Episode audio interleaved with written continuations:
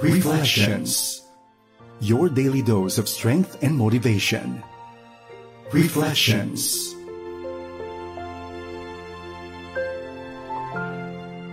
Magandang araw sa iyo kaibigan. Ikaw ay nakikinig dito sa programang Reflections. Dito po lamang sa FEBC Radio TV. Ako ang inyong kaibigan, si Ruth Larama Dizon. And natutuwa po ako sa inyong mga komento, sa inyong mga prayer requests, sa inyong pag-reach uh, out sa atin upang tayo po ay uh, magkaroon ng mas magandang kaugnayan habang tayo ay nagbubulay-bulay ng salita ng Diyos dito sa ating programa sa FEBC Radio TV. Keep them coming and rest assured that we are reading them and we want to honor you and support you in prayer. And we are glad that the Lord is using our program to bless you in very special ways. Sa araw pong ito ay ating pag-usapan ang sinasabi sa Hebrews 11 verse 1. Faith is being sure of what we hope for and certain of what we do not see. Hebrews 11, verse 1. Magandang araw! Kung ito yung first time mo makinig sa ating programang Reflections, ako po ang inyong kaibigan, si Ruth Larama at uh, ito nga po ang programa kung saan tayo ay nagbubulay-bulay ng mga salita ng Diyos. Sa gabi pong ito ay ating pagtuunan ng pansin ang sinasabi sa Hebrews 11 verse 1 as we talk about the great examples of faith. What is faith? Sabi po rito, faith shows the reality of what we hope for. It is the evidence of things we cannot see. Faith shows the reality of what we hope for. It is the evidence of things we cannot see. In other translations, it reads, faith is being sure of what we hope for and certain of what we do not see. Sabi rito yung mga salita na reality, being sure, the evidence of things we cannot see. Iyon daw po ang faith. And it is such a beautiful definition of the thing that we should have in order that we will please God, and that is faith.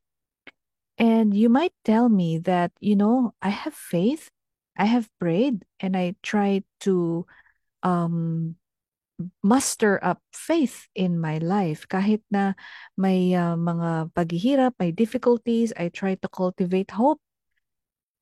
May mga nabasa akong di maganda na nakakabother sa akin, things that are uncertain and chaotic in the world. And I try to maintain my faith and my confidence in God. Kahit na may mga doubts tayo, may mga struggles, sometimes we wonder if God will really come through, kung talaga bang mareresolve yung ating mga trials, kung yung ba talagang sitwasyon natin will really work together for good.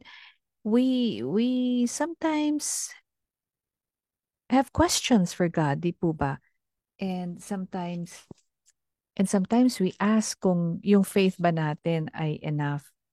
Alam niyo po yung ating isip ay punong-puno ng salitang what if? What if hindi totoo? What if I'm interpreting God's promises wrong? What if the Bible is not true? What if my answers are not answered? What if hindi naman pala ako save? What if hindi naman pala talaga ako gagaling? What if wala naman palang katuturan ang lahat ng ito? What if everything is meaningless. Alam niyo po itong mga doubts na ito, they are honest doubts. They they sometimes enter our mind, di po ba? They nag at us and sometimes they can be very relentless. Hindi tayo tinatantanan, sabi nga ano. At marami pong sa ating mga tanong na ito, yung mga what ifs natin sa buhay are actually not from the Lord if you come to think of it. Because in the Bible, it says that faith is being sure of things that we hope for, being certain of things we do not see. But if we continually ask, what if, what if, what if, then we start thinking that these questions, these what ifs, may be strategically suggested by the enemy of God. And many of them are the natural thinking of a fallen flesh because you know those questions make us restless within until we are able to rest in God in faith. And uh, Katulad po ng na-discuss natin last time, that's part of the reason for prayer.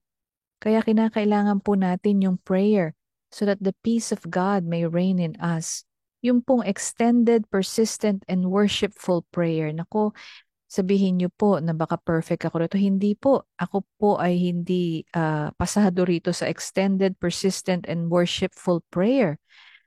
Uh, because sometimes we all fall short hindi extended, hindi persistent, at hindi worshipful ang ating mga prayer. Alam niyo po ang kagandahan ng mga ganitong klaseng prayers is that it brings us from a place of doubt to a place of faith. And once we are there in a place of faith, God can answer according to His word. Yung pong oras that we spend crying out to God is not so much to convince God, as to convince us that He can and He will meet us in our needs. Tayo po yung kailangang makumbinsi that God can. Kasi God can absolutely do the impossible.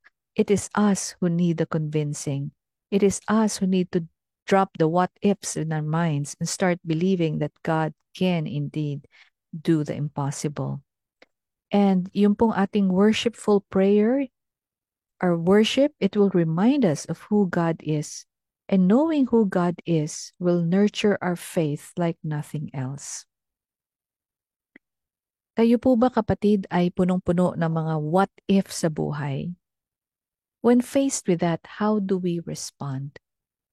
Do we cultivate them, thinking of uh, things that could possibly go wrong in our mind? Kinokonsinti po ba natin sila sa ating isip?